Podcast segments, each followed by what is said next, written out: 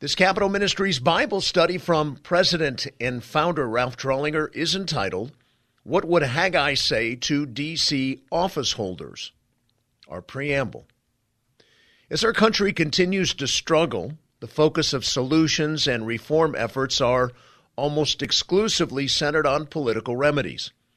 COVID 19 and its economic impact, increasing social unrest, a Cold War with China and the reality of a nuclear Iran are no small threats, nor is our runaway national debt. America's challenges seem to be increasing exponentially. Are political solutions, policies, and elections the total answer? Are they the ultimate way to fix these problems? Is this the way to properly diagnose, remedy, and cure our increasingly complex national ailments?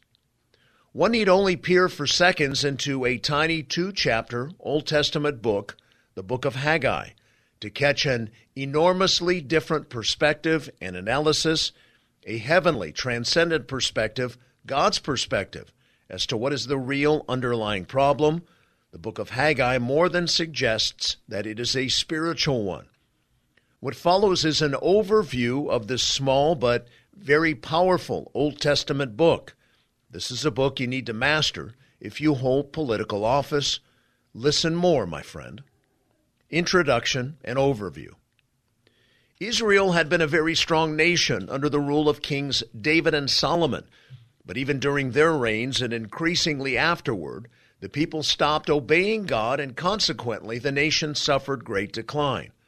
This should have come as no surprise to anyone, especially the Israelites given the if and then structure of the Abrahamic covenant found in Torah, Genesis 12 and 17, and fleshed out even more so in Deuteronomy chapter 28. If God's chosen people obeyed God, he would prosper them. If they disobeyed him, he would chastise them. Cross reference Joshua 1 and Psalm 1. Under the subsequent reign of Solomon's son Rehoboam, in fact, the nation split into two entities, Israel and Judah. Many times God had warned them to cease from idolatry or be disciplined. Cross reference Hebrews 12, 5 through 11. In that Judah, the book of Haggai is all about Judah, did not repent after years of God's patience, similar to Israel. He orchestrated pagan Babylon to be a surrogate of discipline and punishment. Babylon under King Nebuchadnezzar had sacked Judah, destroyed Solomon's temple, and took her people into captivity. Seventy years later, Babylon was sacked by a New World ruler, Persia. Under King Cyrus of Persia, by God's design, the Jews were then permitted to return to their homeland and rebuild it. God, in his sovereignty and tough love, had orchestrated the sobering and humiliating conquest of his chosen people. He was at work through the pagan kings and their successors with the specific intent to wake up his people for his purposes. Author Not much is known about the prophet Haggai other than the five prophecies recorded in this small book bearing his name. Haggai is the 37th of the 39 Old Testament books and is named after the minor prophet Haggai. The name Haggai means festal one. Perhaps he was born on a feast day. A further insight and interest is Haggai 2, verse 3, which states, Who else is left among you who saw the temple in its former glory? Signifying that perhaps Haggai was over 70 years old, the time of the beginning of the Babylonian Persian captivity, and had seen Solomon's temple before its destruction. The Old Testament book of Ezra mentions Haggai twice, cross reference Ezra 5:1 and 6:14, in tandem with the prophet Zechariah, another minor prophet with an Old Testament book named after him. Zechariah follows Haggai in the Old Testament, it being the 38th book. In that the book of Haggai is only two chapters long, it is the second shortest book in the Old Testament after the one chapter book of Obadiah. Whereas the book of Ezra provides an overall historical account of post exilic Judah, Haggai provides a spiritual insight and accounting of the same time period. The book can be outlined around the five separate prophecies of Haggai. Haggai's five prophecies. Prophecy number one, chapter 1, verses 2 through 11. God's rebuke of the two leaders. Prophecy number 2, chapter 1, verse 13. God's reinforcement of the remnant.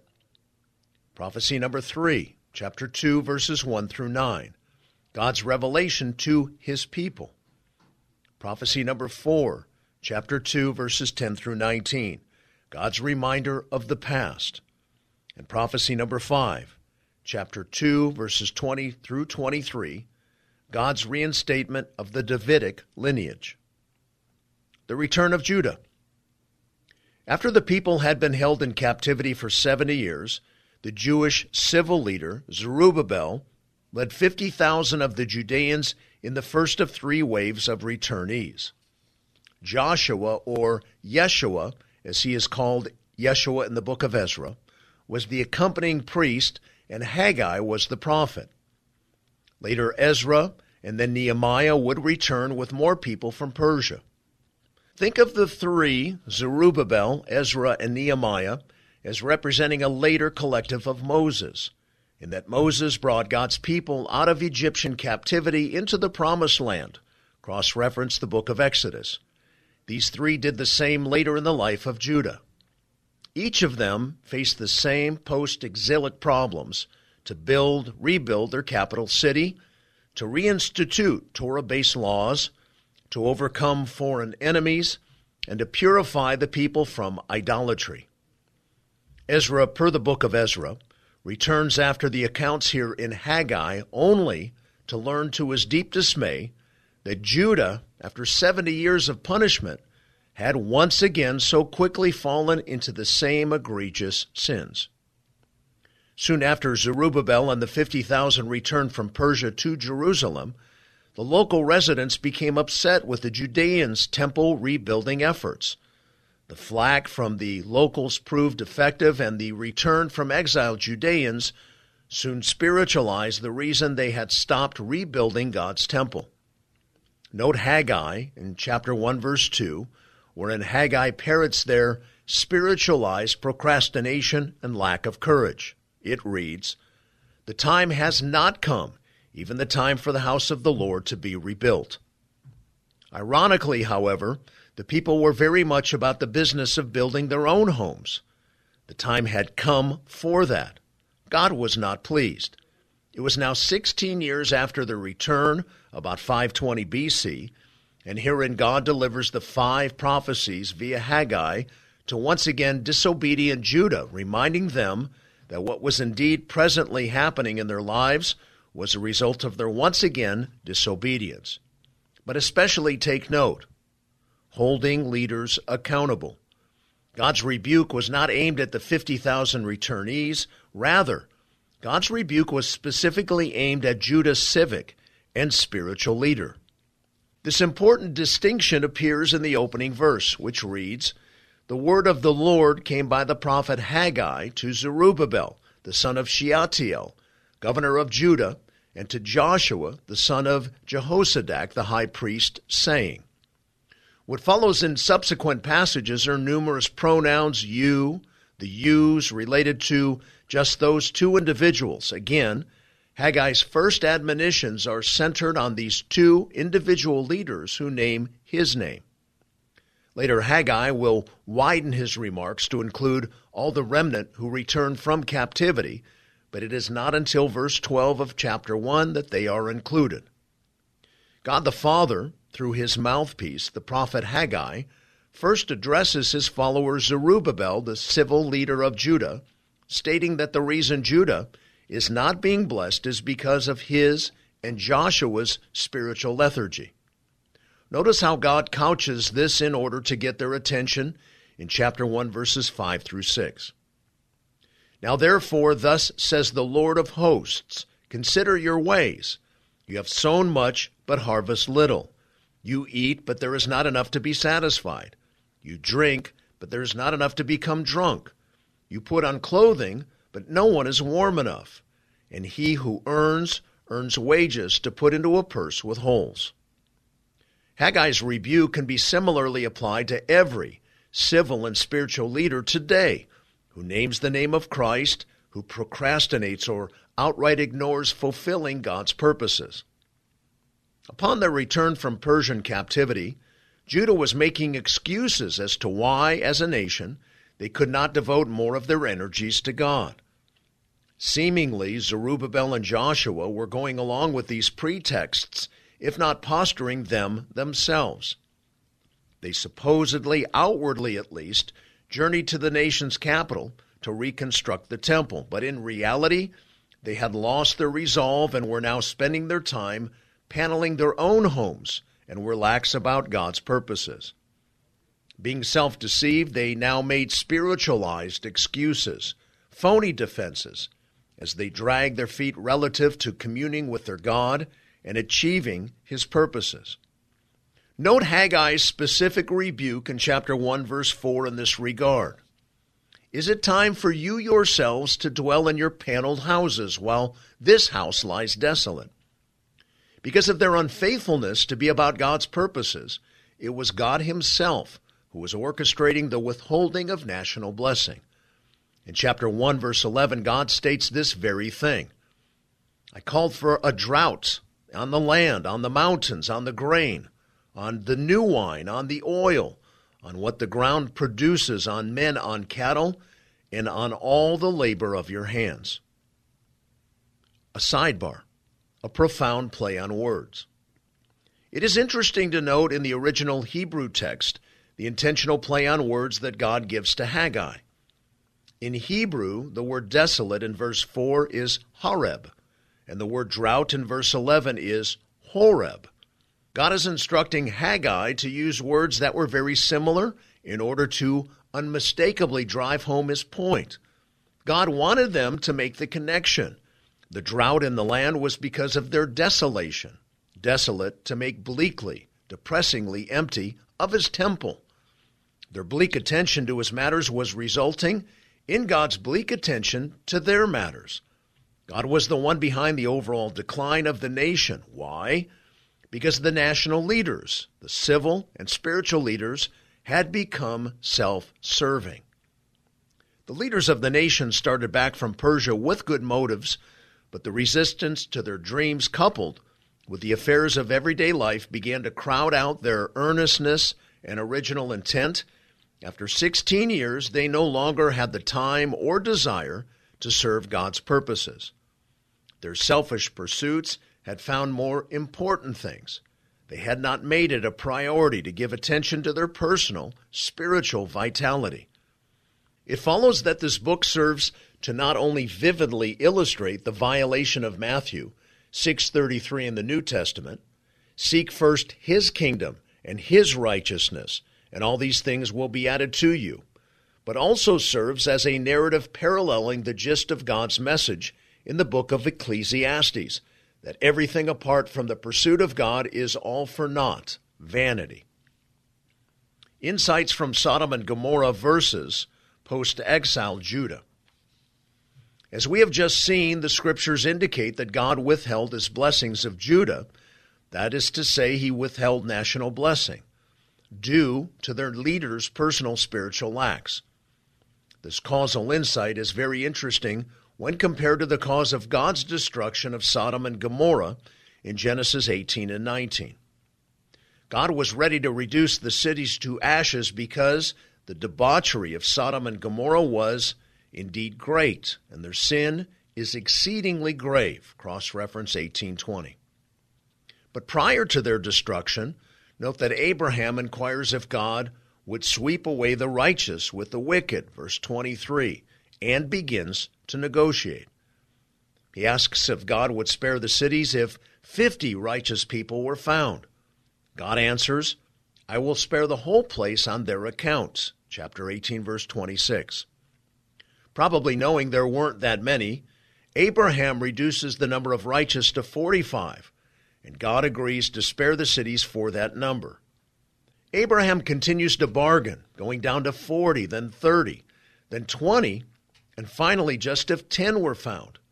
God's patience is so generous, I will not destroy it on account of the ten, God said, verse 18, verse 32. Contrast this Genesis 18 insight into the mind of God as it pertains to his determination whether to judge a city or a nation with the insight provided from Haggai chapter 1.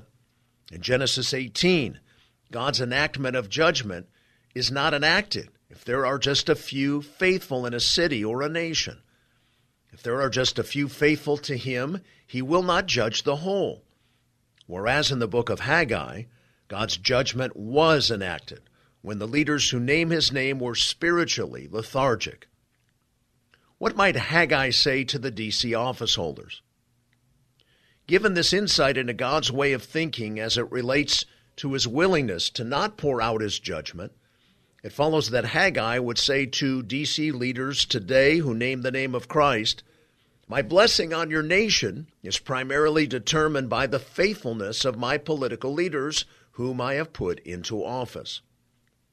Genesis 18, 28 through 33 reveals that God was willing to not judge Sodom and Gomorrah if only 10 individuals were found there who were faithful to him.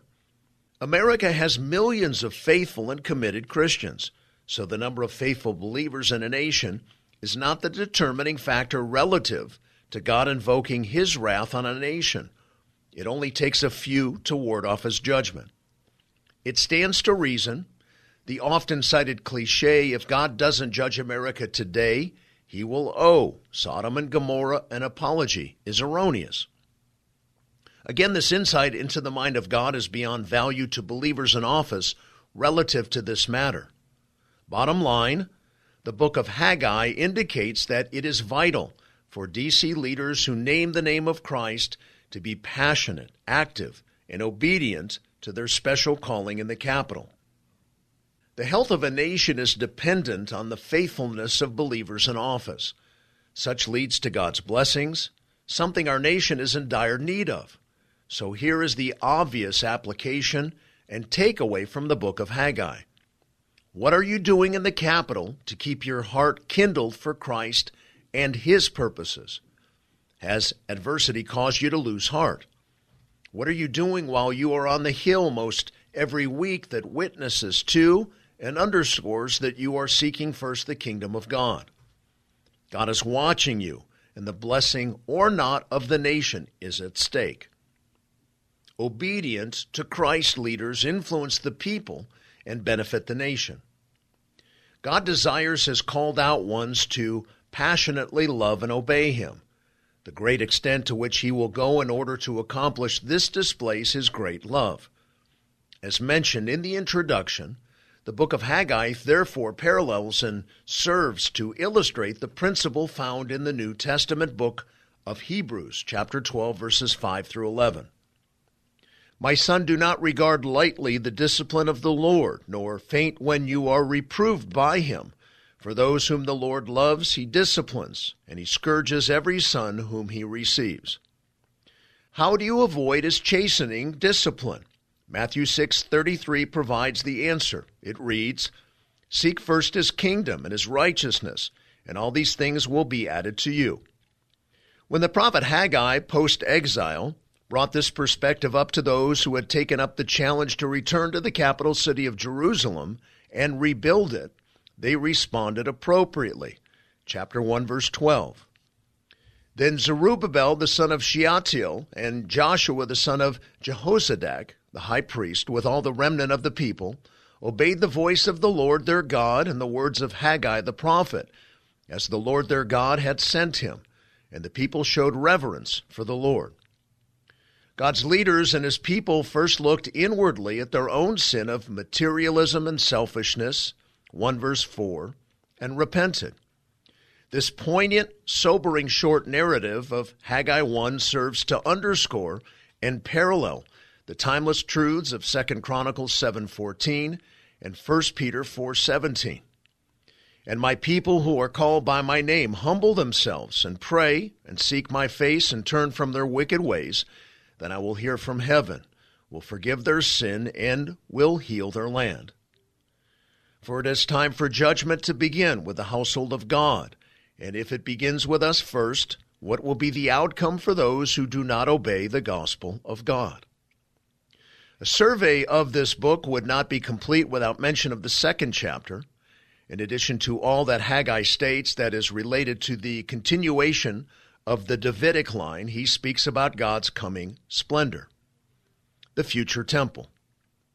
This book also exclaims the glorious second coming of the Messiah. The rebuilding of the temple in Jerusalem is only a foretaste of the coming millennial temple from which Christ will reign over the earth. That temple will far outshine Solomon's temple and the one Zerubbabel and Joshua were about to rebuild. According to Haggai 2, contains prefiguring or what is known as eschatological telescoping. States chapter 2 verse 9 in this regard, the latter glory of this house will be greater than the former, says the Lord of hosts. Haggai is motivating the remnant to be about rebuilding the temple by way of providing a foretaste, a foreshadowing of the coming millennial temple wherein Christ will reign with all the saints as recorded, most specifically in the book of Revelation. His motivating words could be titled, Small Beginnings Can Lead to Great Things. To gain a more comprehensive understanding of temples throughout the Bible, note what is about to follow. Temples in the Bible. The mobile temple, Exodus 25 through 30. Solomon's temple, 2 Samuel 7 1 through 29. Zerubbabel's temple, Ezra 3 1 verse 8. Herod's rebuilt temple, Matthew 24 verse 1. The present temple, 1 Corinthians 6 19 through 20. The Antichrist temple, Matthew 24 verse 15. The millennial temple, Zechariah 6 12 through 13 and the eternal temple, Revelation 21, verse 22. In order to achieve a better understanding of the present temple relative to the believer in the New Testament times, in which we presently find ourselves living, note 1 Corinthians 6, 19 through 20, which reads, Or do you not know that your body is a temple of the Holy Spirit, who is in you, whom you have from God, and that you are not your own? For you have been bought with a price. Therefore, glorify God in your body. This passage has profound implications for those who name the name of Christ.